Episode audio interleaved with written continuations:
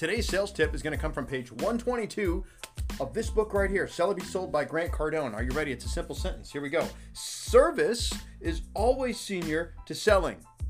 Always.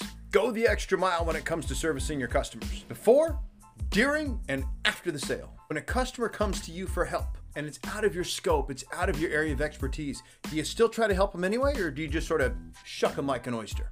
Now look, I don't mean to go off on a rant here, but they came to you for help. Meaning what? Meaning help them if there's something you don't know.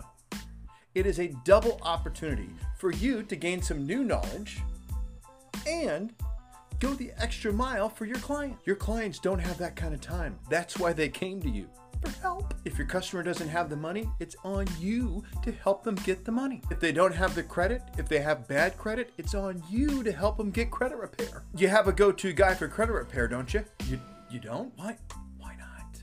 You need a go-to guy for credit repair. Let's say you sell microphones, but you don't know the best mixing board most compatible with your microphone for compression. Don't tell your customer to call Guitar Center. You call Guitar Center and find out. That is what going the extra mile looks like. Go that extra mile for your clients.